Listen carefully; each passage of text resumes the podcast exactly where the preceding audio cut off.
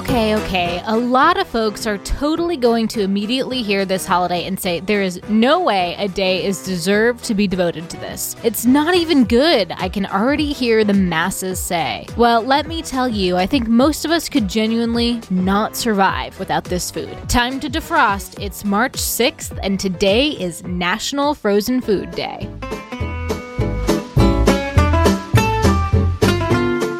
Welcome to Taco Cast Podcast Every Day's a Holiday. No, really, it is. Did you know that literally every day is a holiday? I don't know about you, but I love having a reason to celebrate every day. Whether it's your favorite foods day or something else totally random, happy holiday to you. Technically, the father of frozen foods can be traced back to Carl Paul Gottfried Linde, who was an engineer, scientist, and professor who helped pioneer industrial cooling, which is known as the Hampson Linde cycle, which he then used to make ice and refrigeration machines. When the Guinness Brewery requested that Linde help them with plans for a carbon dioxide liquidation plant, it pushed further his research into this area. It was Clarence Birdseye that introduced flash freezing to the world, and thus in 1930, Birdseye Foods was the first frozen food sold commercially. It was Swanson's, though, who actually coined the term TV dinner, which rose to popularity in the 1950s. Now, frozen foods have some bad reputations. The Hungry Man meal,